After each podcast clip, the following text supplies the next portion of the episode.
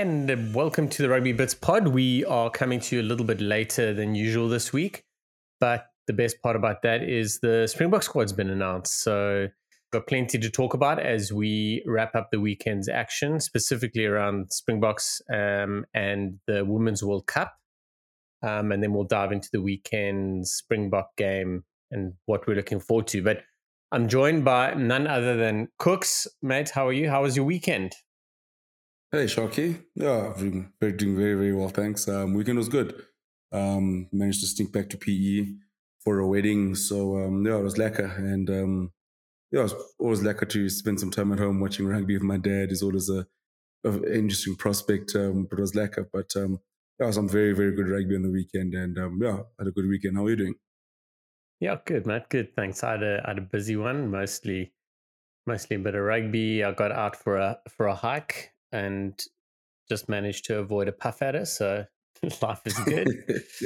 um, so you went home. Um, so firstly, wedding. Did you manage to watch the Boks? Was the wedding picking up or dropping off by the time the Boks kicked off at ten o'clock? The, oh, oh, it was probably picking up, and um, sort of. So I said to myself that I wasn't going to watch until Sunday when I sort of obviously got home, and and then I sort of saw someone's phones were out, so I had a glimpse but then at that stage, I was four, five, six beers in. So I was like, you know what? I'm not going to sit down and watch some rugby. I'll just sort of deal with this on Sunday. And then obviously, so I'd managed to manage to not wake up on Sunday without knowing the score, which I just was, I avoided, oh, avoided Twitter. That's impressive. Um, well, it helps too when you have a hangover. So, uh, and then sort of just as, as I woke up on Sunday, I just went, I literally woke up and watched the Boks straight away. So I was like, I knew like things that happened, but then sort of like I could actually watch the game as I was trying to recover. Oh, that's that's both a, both a good and a bad thing. And I mean, and it's it's unfortunate we don't have Tyler here because he also um, spent some time at home this weekend. But um, I'm possibly going to intercept what we're going to talk about some other uh, some other time. But some hot takes um, from from your guys' dads. But what did your dad come up with an absolute beaut? I'll tell you what, my dad is not a big um, hot take guy. He's, actually he's very quiet when it comes to watching rugby. But what he does is he does stand for most of the game. So he sort of stands in front of the TV, and it's like you got to almost sit on the edge of the of the. You got a two seater, three seater couch on the one side and the one seat on the other side. So you almost got to sit on the side of him and sort of watch the game from like at an angle because he tends to stand in front of the TV. But I'll tell you a story about my dad. You were watching a Bok game last year, uh, yeah, last year was a, was Lions tour, the first test I was at home. And then I, I, can't remember what I said to him. I think it might have been like something like, oh, the Lions, the Lions are the dominating us, the dominating us at set piece. What we need to do is maybe sort of maybe try more less or something like that. So my mom was like, oh, what's the score? What's going on here? So my mom, my dad literally takes exactly what I said to him, tells my mom, my mom goes, yeah, I can see, I can see you get your love for rugby from your dad. He's such he knows the game so well. I was like, bastard, dad. He just took my line and ran with it. my mom's like calling him this genius. I'm like, I'm like, you're not flipping. I'm giving you all these hot, these little takes here, and you go around and you go send straight to my mom. So my dad normally, would, so sometimes he'd message me when you're at home, like, oh, I from him Joe, but like, how the Boks doing? I'm like, it's probably my my uncles or my brothers-in-law are in and town. Need so some intel. He, needs, he, he, he needs some intel around the fire. Oh, that's brilliant. So, listen, if uh, if ever I get to watch rugby with you, oh man, you're gonna have to watch in another room. I'm also uh, often stand. I don't stand and watch the whole game, but I I feel like I need to get closer to the TV often because I want to see everything in like super HD and and almost as if I'm there. So I totally I respect you, old man. I, it's the best way to watch a game sometimes. I don't, I don't mind the standing. It's just that I, I know, for example, like I, do, I mean, I do get into it, and then it's just like, and and the frustrating thing for me is like sort of like if I stand, then I'm, gonna want to like throw something. So all of a sudden, when I'm watching rugby, even though I used to coach, I never used to coach with anything in my hands. Like if I had a water bottle and something happens, it, it tends to get thrown on the floor. So normally, if like I'm standing, I need to play something because to distract myself. So I'm sort of working my way back into actually sitting down. And every year, as a coach, I, I say to myself, Kooks, this is the year that you're going to spend most of the half sitting down. And within 10 minutes in the game, I'm standing, and the next time I sit down is normally at halftime again. Yeah. And, and and when and when you finish coaching a game, you you almost feel like you need a recovery session. because you oh yeah, hundred percent, emotionally 100%. and physically drained. One hundred percent. I normally like nap at like four four o'clock when you get home. Like after a coaching game, like can you just like nap for a bit before sort of take on the evening? Exactly, the adrenaline's wearing off. Now, I think it's only fitting that we we get kicked off from a rugby point of view um, in in New Zealand and the Women's World Cup final. And if if you didn't watch that game, I'm sure you know the result. But if you get to watch that game, the full 80 minute game, you must watch it. From when they come out, sing the anthems, sold out Eden Park, and knowing that the England women were on a 30 game or 29 game winning streak. They really have not been tested properly in two years. And up against the hosts, the Black Ferns, who really, in in all honesty, had a diabolical 2021 um, and managed to pull it together with Wayne Smith and, and a couple of other new coaches came through and they couldn't stop talking enough about how much they changed their perception and, and what they were doing and what to look at. So, um, congrats to the Black Ferns um, and everyone's new favorite and deservedly Ruby Tui, who's a legend. I have such a rugby crush on her. She's such a gem. But what an incredible, incredible final with highs and lows. Kooks, do you did did you manage to get anything out of the game? Was it just like was it a stand up walk around game for you, or we managed to sit down for that? There was. I, tweeted after the game on on Saturday. I mean, I, I wasn't on last week talk about the semi-finals, and I said the semi-final between France and New Zealand was, and obviously England and um, Canada was probably two of the best semi-finals you'll get in any sport, just in terms of the spectacle, in terms of you know the games and just the entertainment value. But that final was on another level. That was an probably the best game of rugby I've watched this year in terms of it had everything. I mean, it, it had tries, it had drama, it had, and also like the contrast of it was like England's forward dominance. At a stage, the Black Ferns were quick tapping and running everything. It was like such a contrasting game, but it was entertaining. There was drama. I mean, final, the crowd was incredible. You had you had the streak of England. You had could the Black Ferns win at home? Wayne Smith could he win it with the men's and win with the women's? Can Simon Middleton sort of end this amazing four year run with a World Cup? I mean, you had all of that, and then it delivered in like more ways than one. That was a, a, a oh, it was an incredible game where I, I, I, I, honestly could not remember when last I'd been like so worked up in a game and sort of like got so invested in, you know, I'm gonna, I'm, I'm watching the semi final and and I watched it in a way where it's just like, you know, oh, can you start lots of rugby ahead, start the semi final, and then I just remember when in those those two classes, I remember waking up on Saturday morning and honestly, the the, the most first thing in my head was like, I need to, I can't wait for the women's final, women's women's World Cup final. I, I thought that was going to be probably the biggest game of rugby this year, and it delivered. I mean it was an absolute crack of a game. I mean, like it went literally all the, all the way down to the final play. And I think as an advert to not not just women's rugby, but to rugby in general, it was incredible. I don't like. It's hard to mm. describe. You know, like, like you know, you look, you look, at the men's game, right? I mean, every final is kind of a it's kind of a it's kind of a ball fest. like you know, like it's normally like like either it's a 15-15 or us Boks we pulverize England or the All Blacks sort of score points against the Wallabies. But like that final, that it's going to be hard to top that as the game of the year in in, in any men's, women's. Mm, mm. It's going to hard to be top that as a better mm. game this year. Yeah, um, it it was incredible. So just to give a oh, off the top of my head, I'm going to just quickly try and run through this. So um, the the the Red Roses are a power forwards dominated side. Um, they they they ironically their line out and drive is in, amazing and everyone loves it. Um, as I was a little dig at it, and everyone was moaning about the Springbok ones. My bad. Um, so they they really they're really forward dominated, but they've got some incredible backs. You know, they've got Abby Dow on the wing, they've got Emily Scarratt, um, they've got Ellie Kildunne. Like they've got quality all round, um, and they they dovetail well. They they really know where their strengths are, and and yeah, and up against the the Black Ferns, who I must be honest, I really thought that they would have done a little bit better combating them all. I thought that their pack was a little bit stronger than what it showed on on Saturday in the final. But it was amazing, and they were just getting they were just getting beaten by them all. Um, Amy Cokayne scored a hat trick in the final, which is I think only been done three times before. Um, and uh, yeah, just an incredible thing. And it looked like uh, the Red Rose were going to run away with it, but the Black Ferns settled. They got in. So um, Lydia Thompson was sent off in oof, in the first quarter. I think 17, 18 minutes Yeah, for a tackle on. Portia Woodman.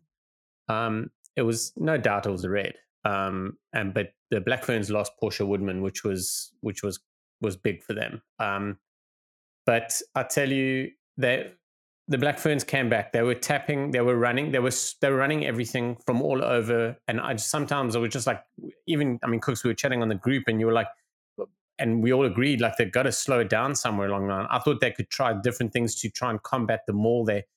It was ridiculous, and it all turned around in the second half when when the Black Ferns snapped a couple of tries. And I tell you, there, uh, Stacey Fluhler is is well, yes, she's incredible. She doesn't ever stop smiling, but she Yeah, no. is deadly. She's got pace to burn. She's got hands. She offloads. She's got everything. It, it's ridiculous, and and she built up like two was at, at the heart of two tries, and, And two it was absolute going down to the as wire. well. Yes, I mean, absolute. in a final. I mean, I still, I still tweeted when she scored that try. I was like, oh, I think I'm in love with Stacey Fluhler.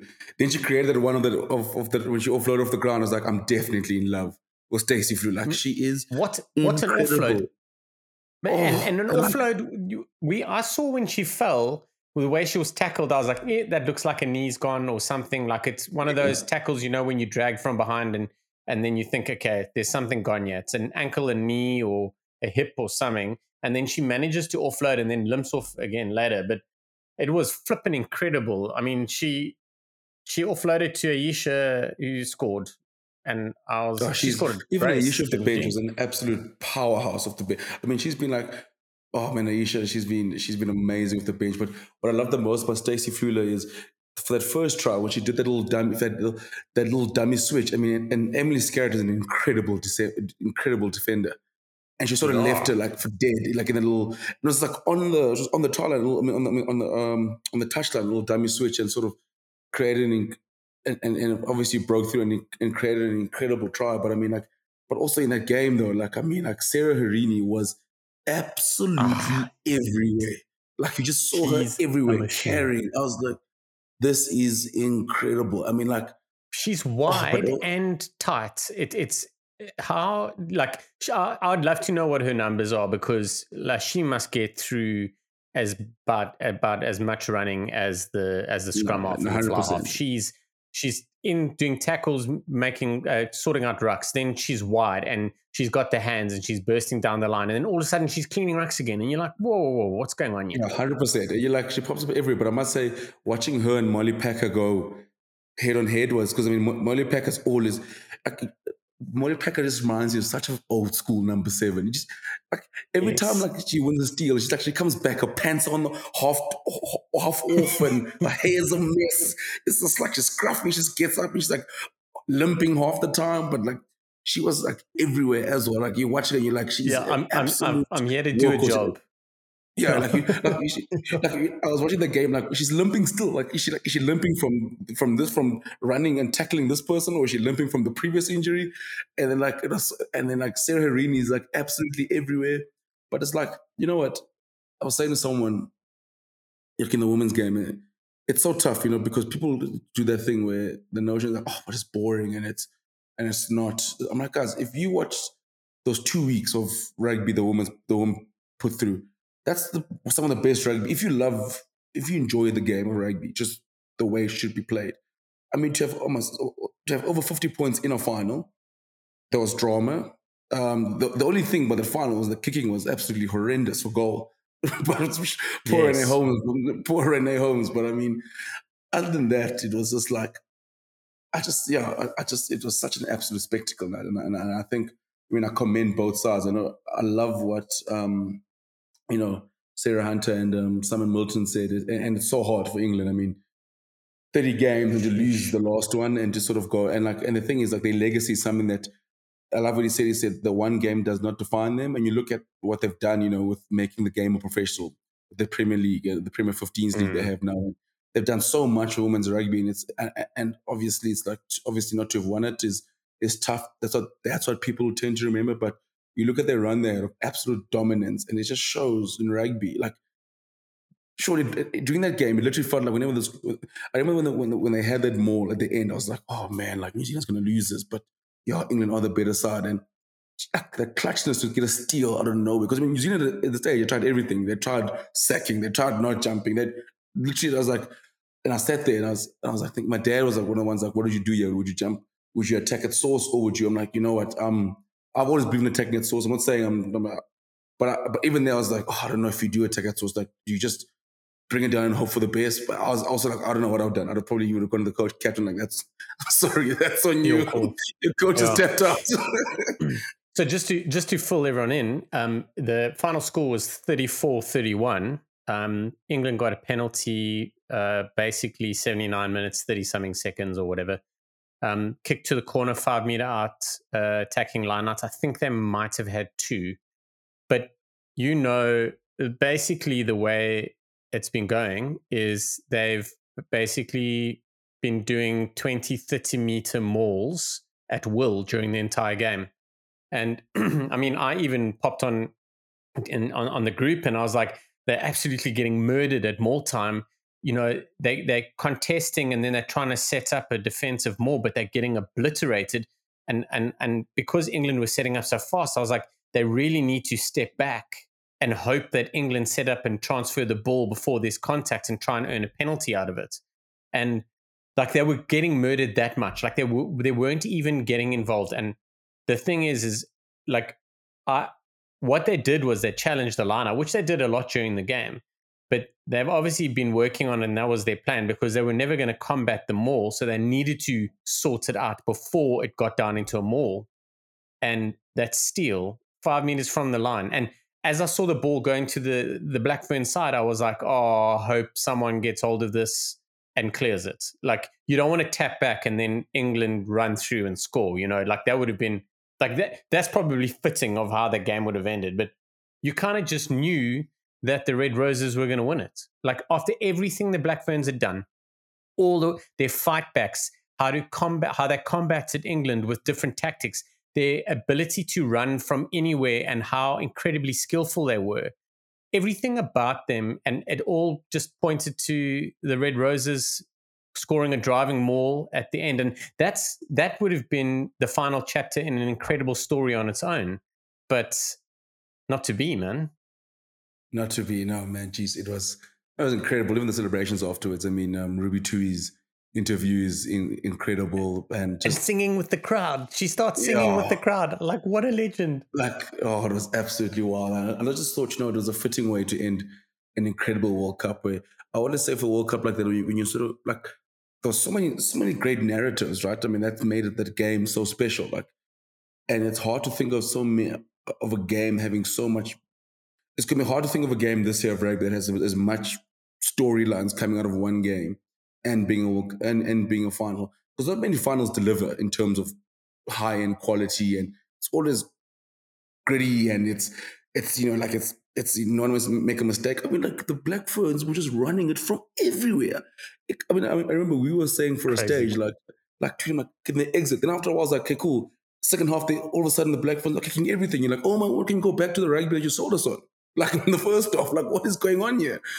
Oh man, I was, oh, it was incredible. But listen, but it, I just think it was a great way to start the the rugby weekend, and I just think going forward, I mean, it's going to be. I would love to sort of see the women's game growing. I think you know, Ruby Tui mentioned like women's rugby is not going anywhere, and I think they need the sort of World Cup. I think the next one's in England, which is the next four years. It's going to be so. It's going to be so interesting to see where, where the game. There's another story in a story there. Like the next yeah, one's in England. Oof. And it's like, oh man, like, but I must say, I mean, I mean, just shout out, shout out to the English, that English team. I mean, I think it's it's hard to sort of lose a World Cup final, but a World Cup final when you've been beaten for 30 games and you sort of put together this incredible side. oh, it's a yeah. tough place to be. Yeah. It is a tough, tough place to be. Yeah.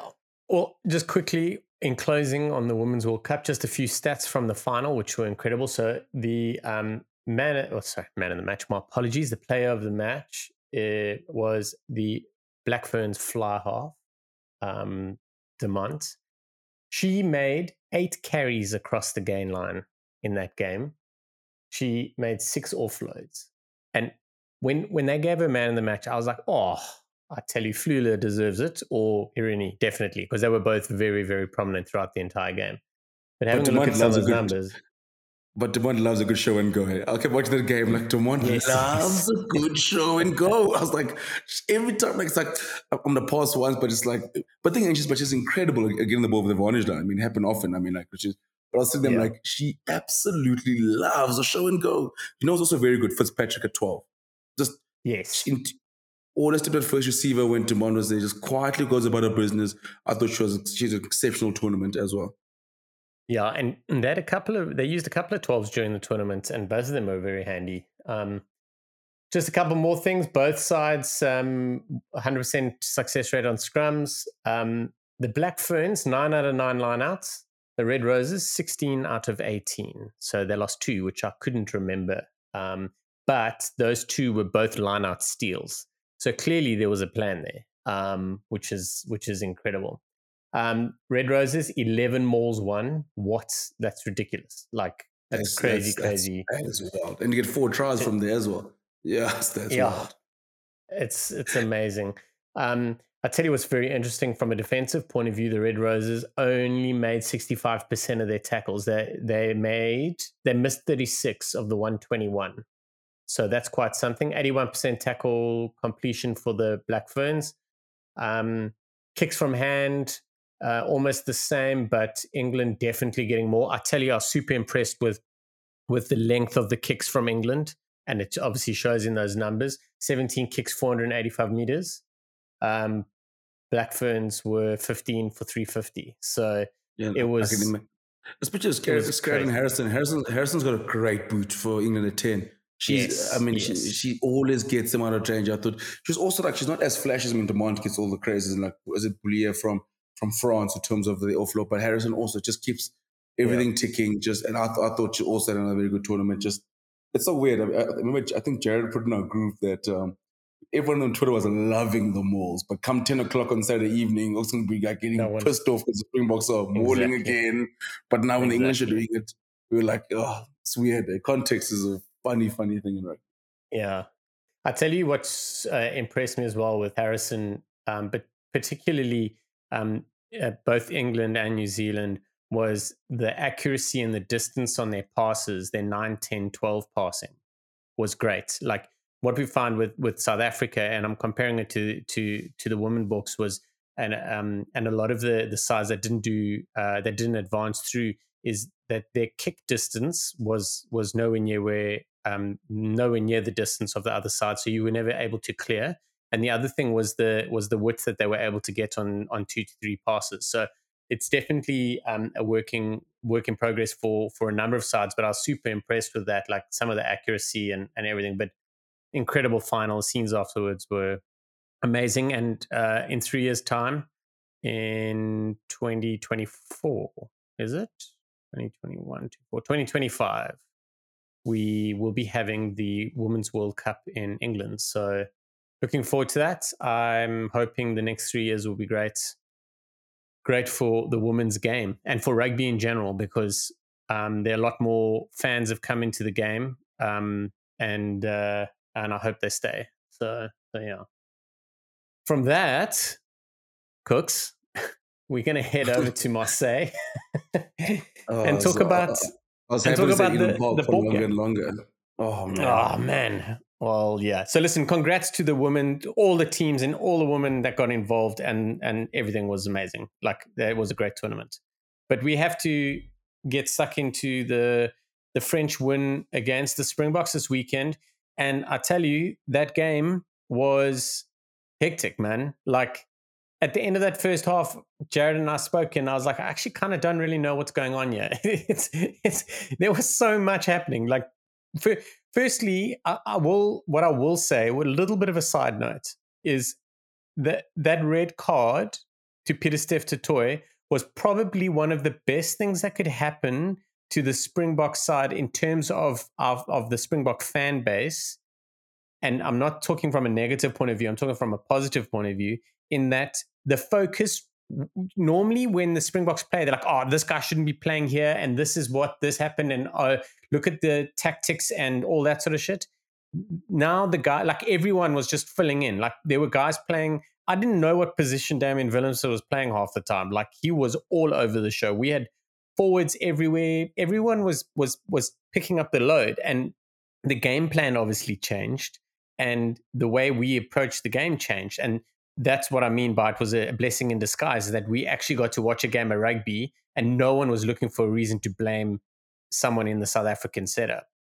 So yeah, your thoughts on that on that first half? Like if if, if you can put think, it yeah, if you can bring it in together somehow?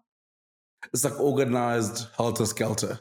Do you know what I mean? It's like that's how like it felt like it was like like this is like helter skelter, but very organized as well, but also like yeah, I think yeah, that test was like like when you said like oh man is is a perfect way to describe because it, it kind of felt like I think I, I, mean obviously I thought we played very I thought we played well well enough to win it especially with 14 men. Um and then obviously like there was a stage because like it was a game that, that, ebbed and flowed right? I mean France took control of it when they went up 13 0 and you, then you're sort of thinking like oh man these guys don't take they were, they're about to take full advantage about over over this um mm disadvantage. And then sort of the Springboks sort of came back and fought back, and then for a good period of time we dominated that game until, and then obviously, and then the red card happened for France. But like there's stages there we felt like we were dominating them, and even with 14 men, we we had we had most of the possession. of France just edged us out on territory, but I mean we had 53% possession. But what I love the most, what the Springboks did, um, was I mean there's a stat that uh, Riaan Louw on Twitter put out the fact that France could only get 50% of rugby under three, three seconds, between 0 and three seconds. And we, we, we managed to disrupt all their flow. And I thought, jeepers, there's a stage, even like before the yellow card, as I was like, man, we actually we could win this game. But I thought it was, I thought, I thought it was a very good test. I think it was, you know, it ebbed and flowed. I thought France, you know what, uh, in to, to talk on the French side, I think Fabien Galthié is probably the happiest man in world rugby at the moment, just because, you know, I said in Feb, uh, when March, when the Six Nations ended, that France peaked too soon. And and I actually look back now and I think they still haven't because you, France look, will, will look at this game against the Wallabies, again, game against the Springboks, and say they probably weren't at their best. And there's, there are plenty of injuries against the Springboks, and they still managed to go come out two out of two for me, that says a lot more about France now. It makes them even more dangerous than they were in March when they just won the Six Nations as Grand Slam. And I think for them, they tour. I mean, they obviously played Japan this weekend, but they'll feel like this year has probably been a success. And this is, and leaving that with the Springboks. And I think there's enough in there that will give them confidence come next year if they to meet the quarterfinal in terms of, I thought they were, Amol did dominate, but I also thought they did very well to compete against a lineout as well. They did a few steals as well. So Mm. And, but, but also the vice versa with the Springboks, they, they will feel as well they can take this French side. So it's going to be very interesting if we do end up meeting them again. But I do, I thought it was, a, I thought it was a really good test. I think um, there were a few calls. I thought Wayne Barnes, man, the last ten minutes was not at his best. I mean, I'm not surprised that you lost communication with the TMO. I mean, that's so. That's, I mean, even playing in France, so I'm not too surprised. But, but John, did you think like when you you, when you looked at that game, do you sort of which camp? Obviously, I, mean, I know France won, but do you think even the Boks from a losing side probably walk away? They're also probably just as happy as France. Yeah, I was gonna actually mention that. I think I think the Springboks probably the happier of the two, um, despite the loss. We we the fans. I don't think the players need it because I think the players know it, but the fans needed to see the Springboks fight and play differently and that was that was like as you said it was like unorganized chaos or it was just chaos i'm not sure but it was a time where you couldn't it's unusual. You can think about playing with 14 men and you can um, practice it but you don't ever think you're going to be doing it for 70 minutes and uh, especially for someone like Pieter-Steph du who was who gets through a mountain of work, whether you feel he's in form or not. Pieter-Steph du is still a world class blindside flanker. He might not be world class in Pieter-Steph du eyes or Springbok fans' eyes because we know what he's capable of, but he's not a liability. So that was that was massive. Just a massive shout out to Pieter-Steph du The man, the man was gutted, and that is a red card. It wasn't malicious or anything like that. Uh, people, uh, social media is not a great place to be sometimes, but it was a red card and is what it is. Another quick shout out was to is to Sekou Macalou, who flanker on the wing, who actually did outstandingly well, um, um, despite playing hugely out of posi- uh, out of position. But yeah, I, I think the Springboks will come away from it probably a little happier. I think um, they they played well. They stuck together. We really we've really advanced in our ability to change our way of playing and our focus on the game. And it was always coming. Like everyone wanted a different style of play. I don't feel I like I hate to disappoint the fans, but the Springboks will go back to that kick and chase game again. They will. There's no doubt about it. It's it's it's one of the one of the the sort of arrows we have in the quiver, you know. Um, and we've got a few other options. We're now starting to advance our, our playing ability with different players in different positions. So I think it's great. I am super impressed with the the massive middle finger raise by the Springboks as all three of our kickers kicked 100%, you know. Um, and Kolbe, Faf de Klerk, and it was Damian. Yeah, and Damian as well. Yeah, like that was great. And they were striking the ball cleanly. It was going straight through the middle. There was no doubt about it. There was no wobbly kicks or anything like that. So the plan on that side has worked. So I thought it was I thought it was Sorry, super do, impressive. Do you make me, do you make me laugh about um about the kicking thing? I was sitting there because so obviously like we are kicking. I was sitting there like, this is so high school a little bit. Like it's just like, okay, you kick from this, yes. you kick from this corner. It's left hand side. I was like, I was sitting there like maybe like rugby might be moving on to that thing. Maybe that's the next sort of version of it. It's like instead of having one kicker, you know, okay, cool. If, if, you score try on the right hand side with the angle, if, if someone left footed, the kick from there. If in the middle, this person kicks from here.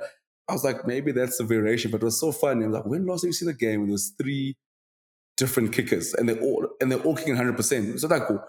Oh, oh, well, well, first of all, if you're kicking purist, I mean, the, the, off the tee, the, the kicking on the weekend was exceptional. I mean, Thomas Ramos Flip. was also flipping like rock solid. I think I don't think there was a kick missed in the weekend of, of, of the tee, and I think that was the, the, that was so great to watch. It was a funny. Like Thomas Ramos basically is like he's probably going to the front management like. Why must I shoulder all the kicking load while these guys are giving us they're resting kickers? You know, like yes. they're kicking yes. like, what the hell? Looks like they're, like they're like resting kickers. Like he's kicking three times, he's kicking like twice. I'm like, yeah, eight like, like eight for eight just to win the game against flipping three different kickers. But but we there's a reality that next year in June, in one of our warm up games, we'll have four kickers on the field. Faf starts, Pollard at 10, Willemse at 15 or 12, and um, and Kolbe on the right or 15. and then we've got four kickers to pick from. It's insane, but I loved it. I, I, loved it. I just hope it doesn't cause other problems. But yeah, I mean, uh, who's how have we like changed kickers when when they're still at hundred percent. I think that was such that was such a flex there. That was such a like. Oh yeah, 100%. Don't worry, I'll show you. You say we can't kick? I'll show you. Yeah, you go. Have some of this. Yeah, it's like so, yeah, we got four of them, and, like it was surprising. Someone like you know Jacques. I mean, even the way Jacques and Rassie break down the game, where it, like so you, you, get to a point in the game where rugby is like it's like okay, cool. I got four kickers in the field, and say, well, from between the fifteen and the and the right hand pole, Kolbe is 100% from there. That's his favorite spot to kick from. So he'll kick from here. And then, like, uh, I mean, Handré Pollard is amazing from 35 meters out on the right. That's his spot. So you'll kick over here. Like, almost have guys kicking in zones. Like, this is your zone over here. This is your zone over here. And then it's like, I mean, I mean, like that could be an option that you know teams explore. Like no longer just a, your long range kicker and then your and your, and your obviously your shorter distances, but it was a proper flex, and it was nice that it did that it did work out because if it didn't work out, it's going to be like tough to to front up. And and Rassie was right, and, and and Jacques like the ask who's the Boks first choice kicker. I don't even think they know at the moment. It's just like the guys got the hot hand at the moment. Crazy, crazy. So yeah, uh, incredible game, like a, a, a massive game at something that uh, that was expected. Um, both sides played well. Both sides received a red card. Um, Dupont, happy birthday, Antoine Dupont. It's his birthday today, but um, his red card was. I actually, when I watched the game and I saw it go down, I was like, "Damn it!" That's. Uh, I thought it was one of the props that took Kolbe out, and I was like, "Well, guys, this is an absolute game changer because they had lost a prop to injury now, in my mind, the prop was getting sent off. So they were going to go to uncontested scrums, which meant they'd had to lose another player that had been playing with 13. I was like, game on, let's let's go win this, you know. Um, and then, much to my uh, disappointment, it was Antoine Dupont. Um, also, pretty pretty clear cut red card. No one really can complain about it. It is what it is, and um, you know that's what the the laws say and you you really if anyone wants to argue any of the red cards the doors that way you know like it's pretty clear but i think you know it would be wrong of us not to discuss that final try um there's a hell of a lot we could talk about but i think the final try um Kooks your your thoughts on it and the fallout from it but your opinion on on what happened in the final minutes um and and that try specifically yeah, I think for me, it's it's it's definitely a double movement. I think it's one of those things. The more you see it, the more clear cut it becomes, and obviously it's frustrating that the communication just vanished with the TMO at a time we needed most. Um, yeah, you know, it's weird. Like with the the fallout that's come from it. You know, I mean, I I, I definitely don't think that um, Wayne Barnes is a bad is a bad referee. I just think, yeah, it's just weird that he, I he got it wrong in the last couple of minutes, and and you know, you I mean, obviously now the, the with the videos and everything that's come out, there is there is a big outcry on it. I think like, it's a hard place to be because I mean, like you look at that trial, I think obviously Springboks do feel like very hard done by because you win the game, and then obviously with everything that happened from there. But I mean, from for me, like it, it definitely was a double movement, and it's it's frustrating when those things like what's like when does that happen where you lose communication with the TMO? Like when when like the 50-50 calls also I'll the box sort of did go against us this weekend and I don't know if you saw the video where um, posted in the and the ref was asking for the kick in, in French, and then and Rassie responded like, "We don't we don't understand French," but he said it didn't go so. It's like, you know, it's like things, things like that. You know, I think um, uh, things like that. But I, I just think it's one of those. But when it comes down to it, I think obviously I think Wayne Barnes did get it wrong, and um, unfortunately, I mean, rugby, I mean, refs are human. I mean, those things those things are going to happen. Paul Williams had mentioned on Twitter things like refs are going to get 100% things right. And it's frustrating when those calls do affect a game like that. It is the last minute of the game. I mean, last couple of minutes of the game. But yeah, I don't. I, I, that's how I saw it. It was, it was, it was more frustrating that it was missed. Like, oh, like how, mm. like this. How could this? How can the communication sort of die down now at a time like this? So what? What is? What this happens in the World Cup semi-final? What happens then? You know what I mean? Like, yeah. like, oh, yeah like I'll, I'll, I'll rather wait 10 minutes for them to fix the issue to, to, to make the right call than the ref going, well, I, I said as a try. And like, I, I don't blame Wayne Barnes for the reasoning for going, well, there's no communication. I can't see it. I'm going to call the on-field's going to stay, which is fair, but that can't happen. That, that can't happen in like in a final. I mean, what do you think about it, Shaun? Mm. So like TMO, ref and TMOs have lost comms many times before. Um, but it's really hard to to look past it at that particular time. Um, I believe the the host.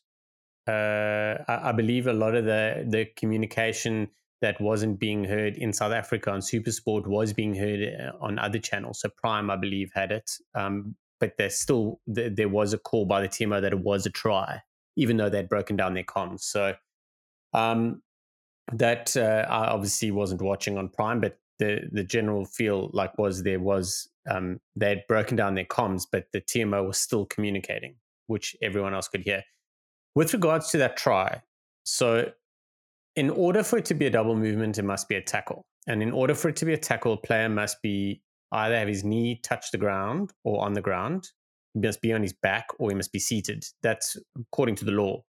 So the thing is, is the ref, firstly the ref's got to call tackle and then he's got to then place it. So he's when you slow mo it down, his knee touches a blade of grass. So technically it's a it's a tackle. However, when it happens in real time and you watch it, you can see his knee goes down and straightens up, and like I can see how that is not seen as a tackle, and therefore he is allowed to drive forward. So it's not a double movement. So those are the things that that people need to kind of take into account. Like and whether you feel it touch the ground, because I, I had a look at it like when you have super close, like super zoomed in and slow mo, you can see his knee graze graze a blade of grass. It doesn't sit sit there and he doesn't propel off his knees. Like his knee goes down and comes up again, and then he propels off his feet. So seeing Wayne Barnes miss that, like I can understand how he missed it. And then when the TMO had a look at it, we obviously didn't hear what TMO was talking about and whatever. So I think that's really, really a tight call. And, you know, tight calls are, are really are really tough. And it's gonna go the way of the home side, unfortunately. Um, we've we kind of know that we've been on the right and the wrong side of that. So yeah, I, I do believe that his knee touched a blade of grass, and technically that makes it a tackle, which then technically makes it a double movement. However, I feel a lot of fans are blowing it away out of proportion and not really knowing the law um, so well. So, so yeah, it's a, it's a tough one. It's a tough pull to swallow, but I really don't feel it's the end of end of the road for anyone. I think Wayne Barnes is an incredible referee.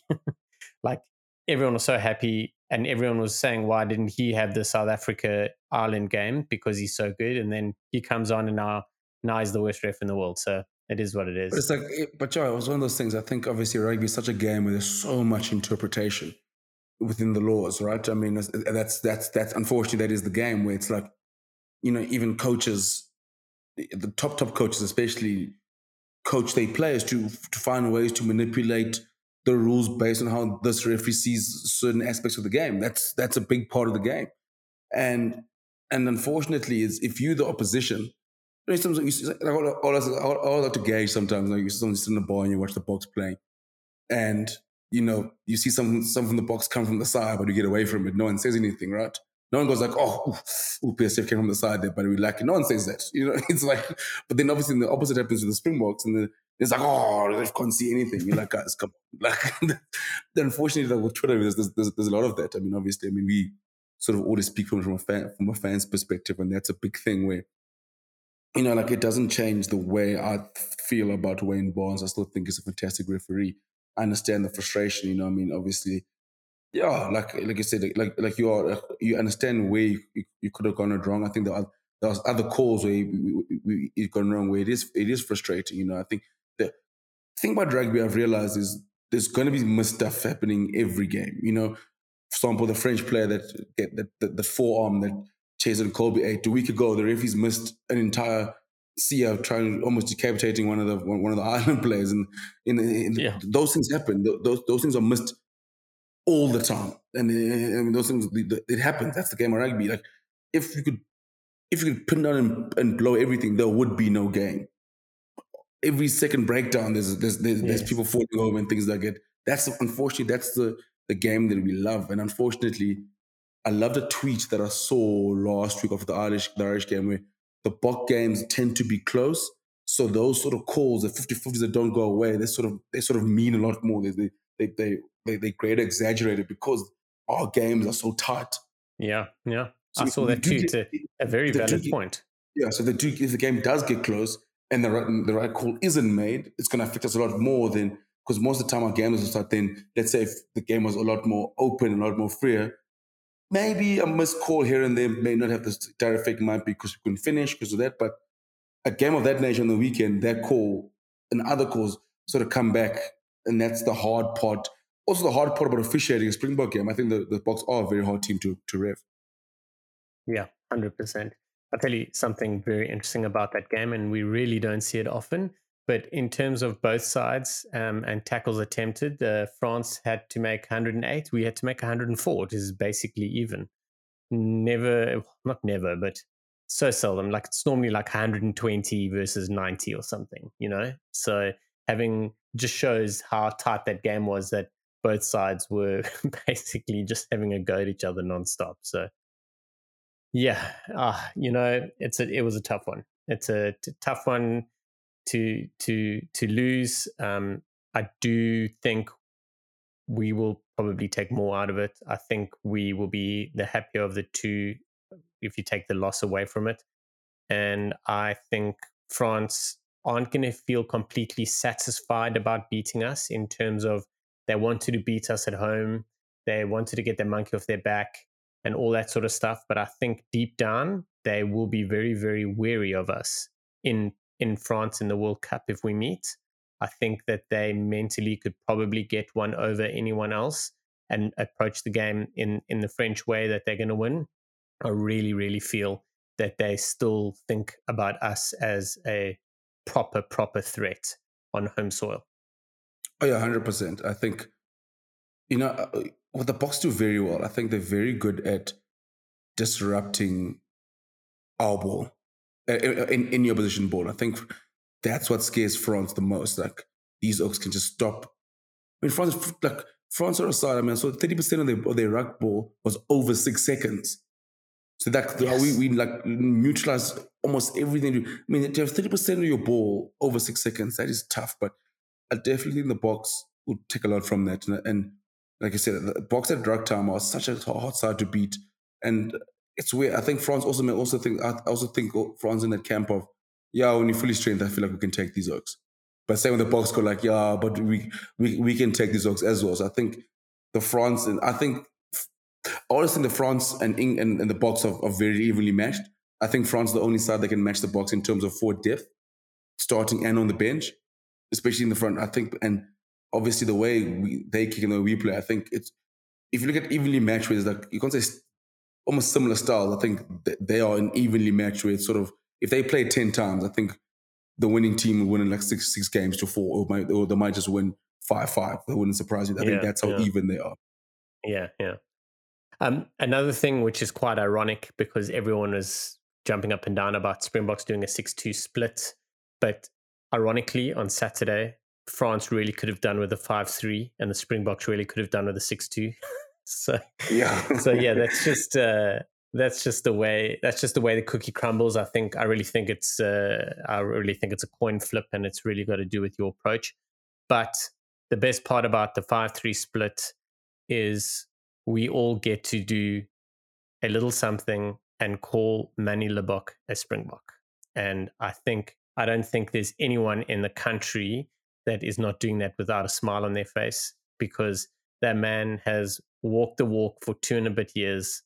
He has gone out into the wilderness. He has been told he is not even worthy of being a professional rugby player, let alone a URC winner, and then forced his way and literally forced his way into the Springbok setup.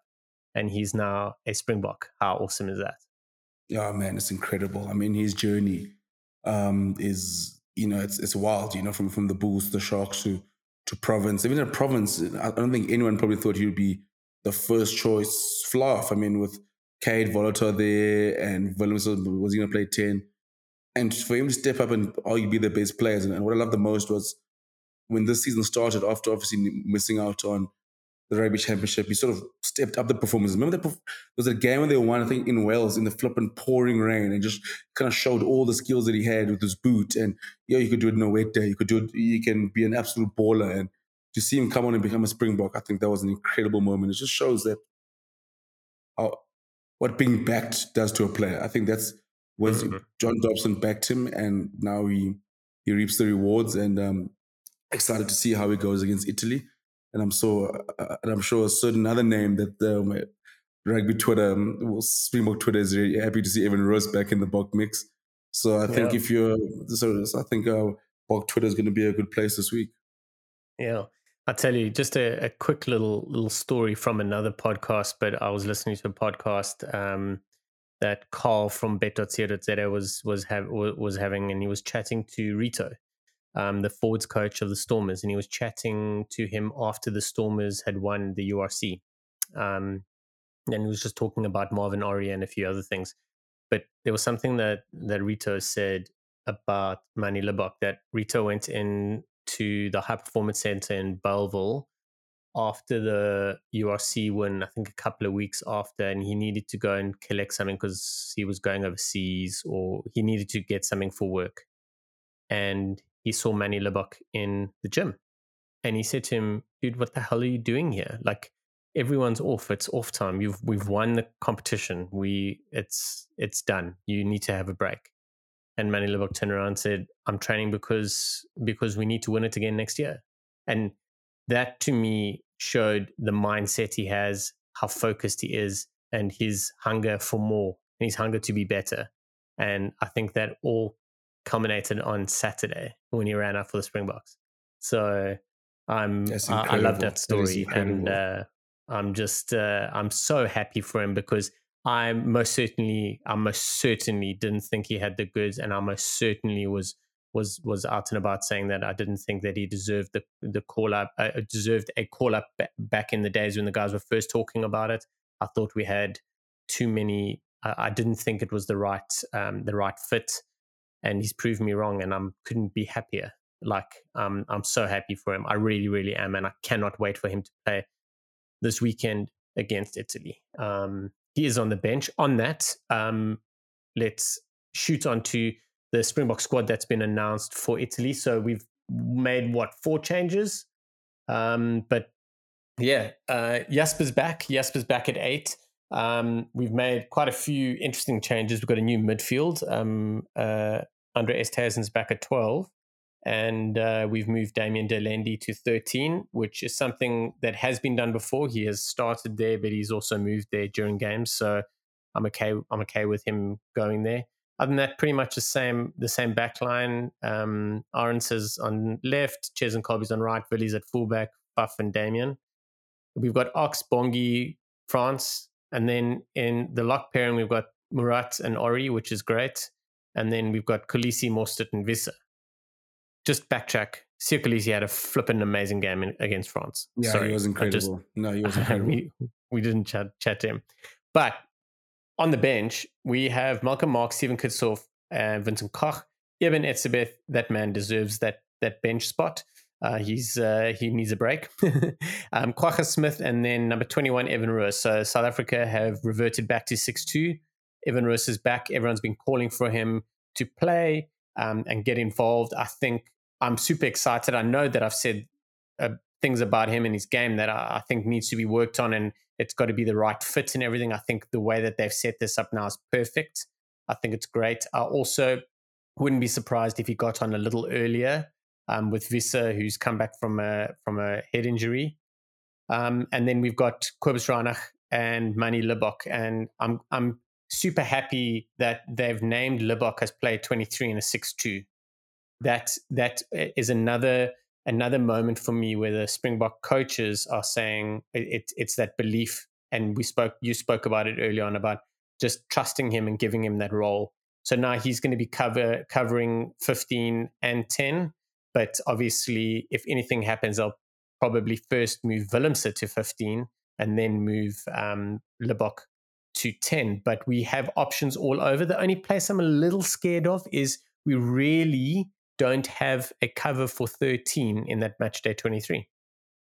Yeah, I think, I mean, it's a very balanced 23. I think oh, gone are the days where sort of size, or you can try and rotate all of the size, you end up like a Wallabies and Italy can scare you. So, um, yeah, I, I, think after that game, I think it, it was, it's, going to be hard to sort of box the name of flip and 15 changes and things like that. But you know what? Um, it's, it's, a very good side. It's a very interesting side.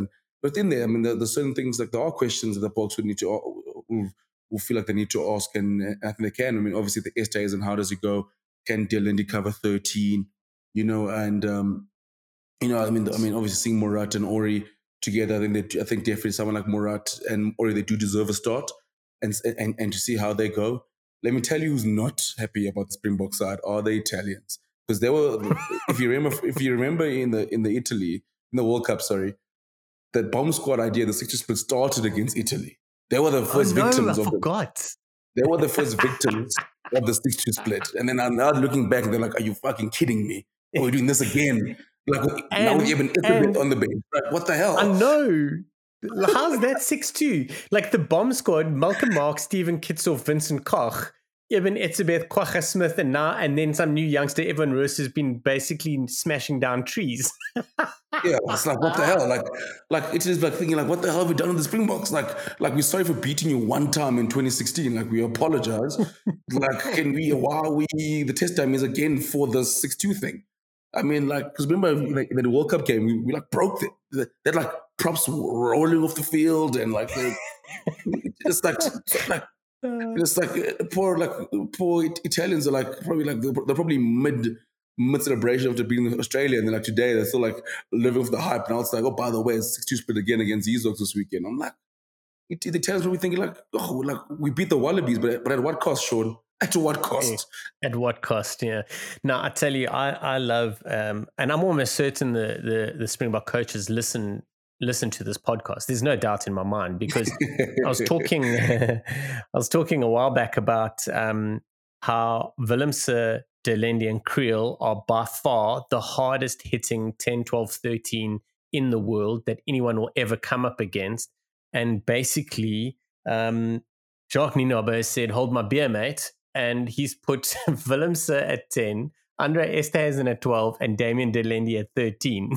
now, I don't want to say I'm wrong, but that could be the hardest hitting 10, 12, 13 ever. Yeah, it's tough. I mean, tough, tough place to be to be 12 to run a short line. I mean, yeah, I think like it's it's just I just and Italy's like wow, like why is this happening to us? Like why are we the test dummies for like why must we sort of pave the way for Oxus getting hurt? But I must say, I'm really, I'm, I'm very excited to see Andre Esterhuizen. Um, I think he's got the, probably the toughest place in that box squad because, like, you know, he's a 12. I mean, I'm, sure he can probably play with a 30, but I mean, like, you look at him, like, he's an out and out 12. You know, I mean, in the box office, they love the guys who can cover multiple positions.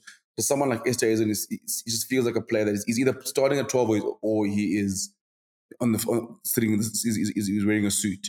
So it's like, I think for him, this game is massive because you know, like you, you want to sort of play play well enough for the coach to think like this guy should go to the World Cup. We actually do need an out and out 12 if Damian's not, if Damian de Allende is, is, is, not available or need the same power. Because now it's like, obviously, Willemse is playing well at 12.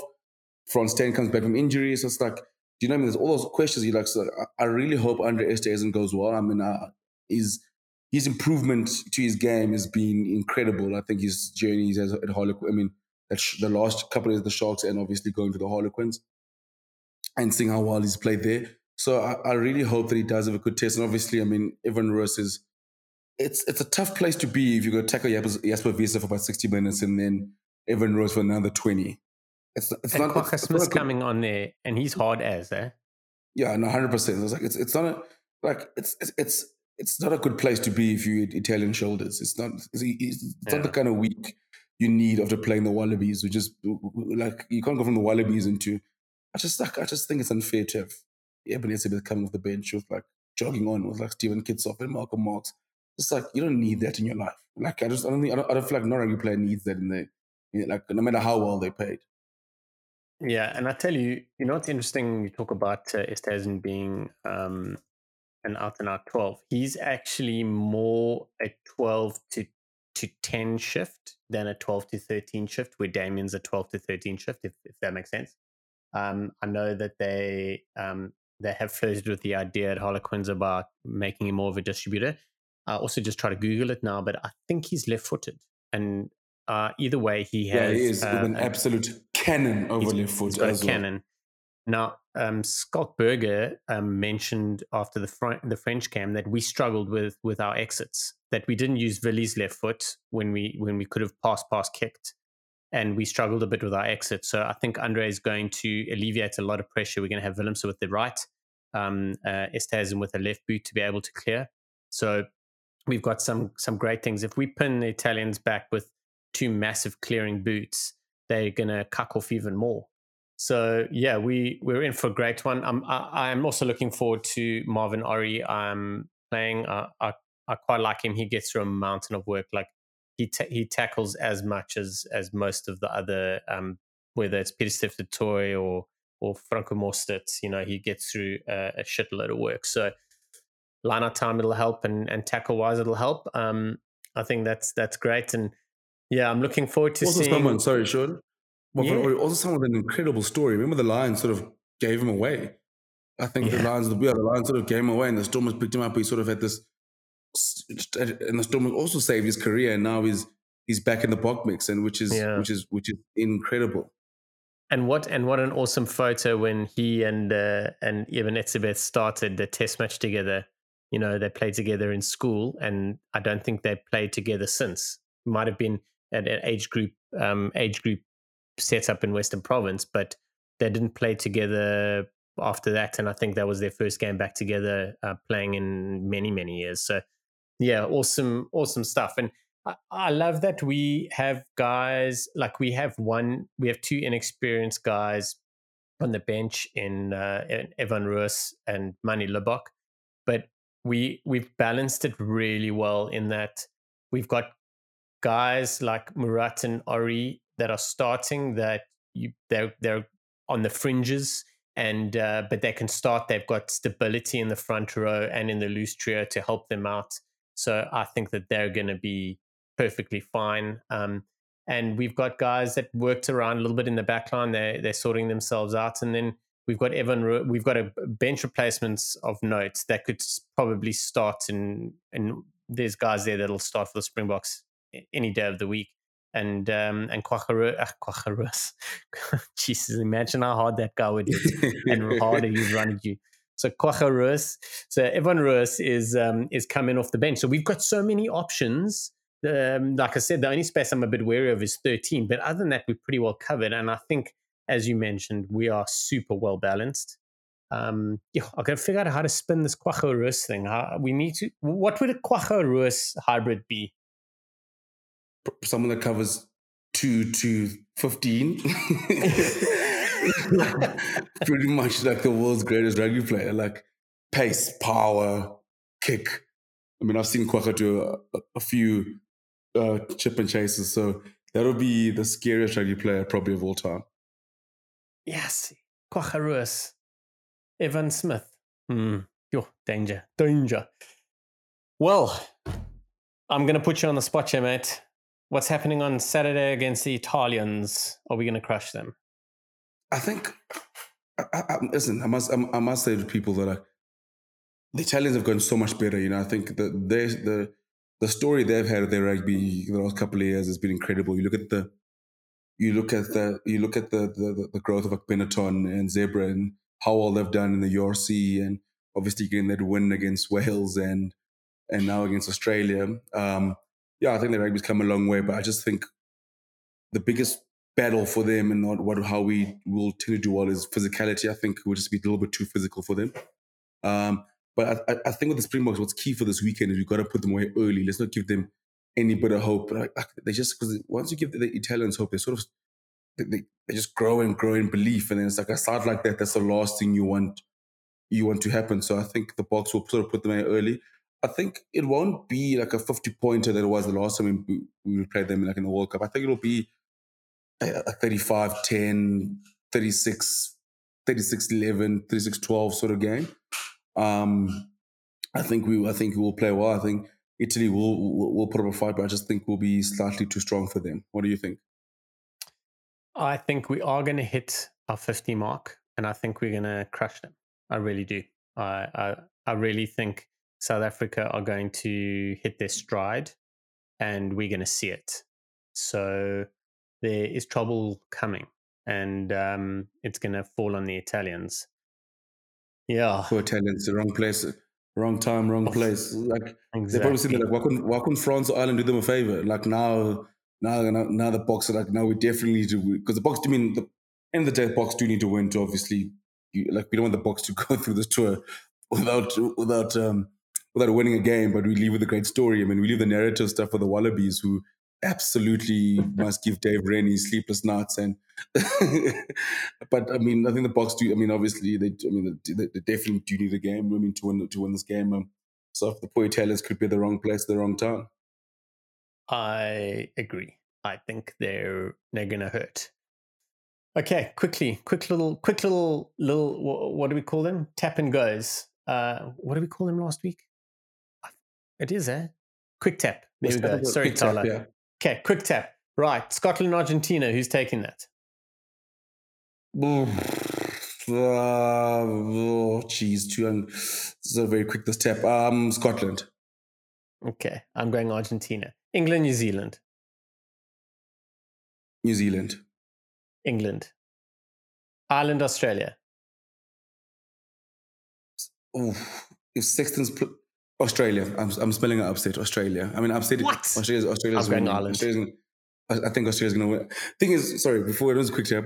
Australia is a type of start to lose to Italy and then go beat Ireland on the weekend. I can. No one knows what's going on in that camp. Like no one. Like Dave Rennie must be sitting there. Like what? the- Like the, the Wallaby situation is. Mo- it's the most intriguing. Like I've, I was saying, I find the most in, the most intriguing team in rugby.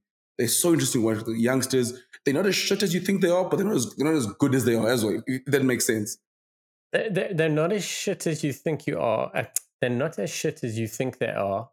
And then when you think they're not shit, then they are. They'll let you down. Uh, yeah, but anyway, yeah. If I get the words right. And that is a wrap of the Rugby Bits pod. Um, Kooks, my man, thank you so much. I really appreciate it. It was an absolutely great chat yet again. And hopefully we get to chat again later in this week to preview a couple more test matches. But Kooks, from uh, from the Rugby Bits side, Shaun and Kooks, we want to say thank you and goodbye. Thank you and goodbye, guys.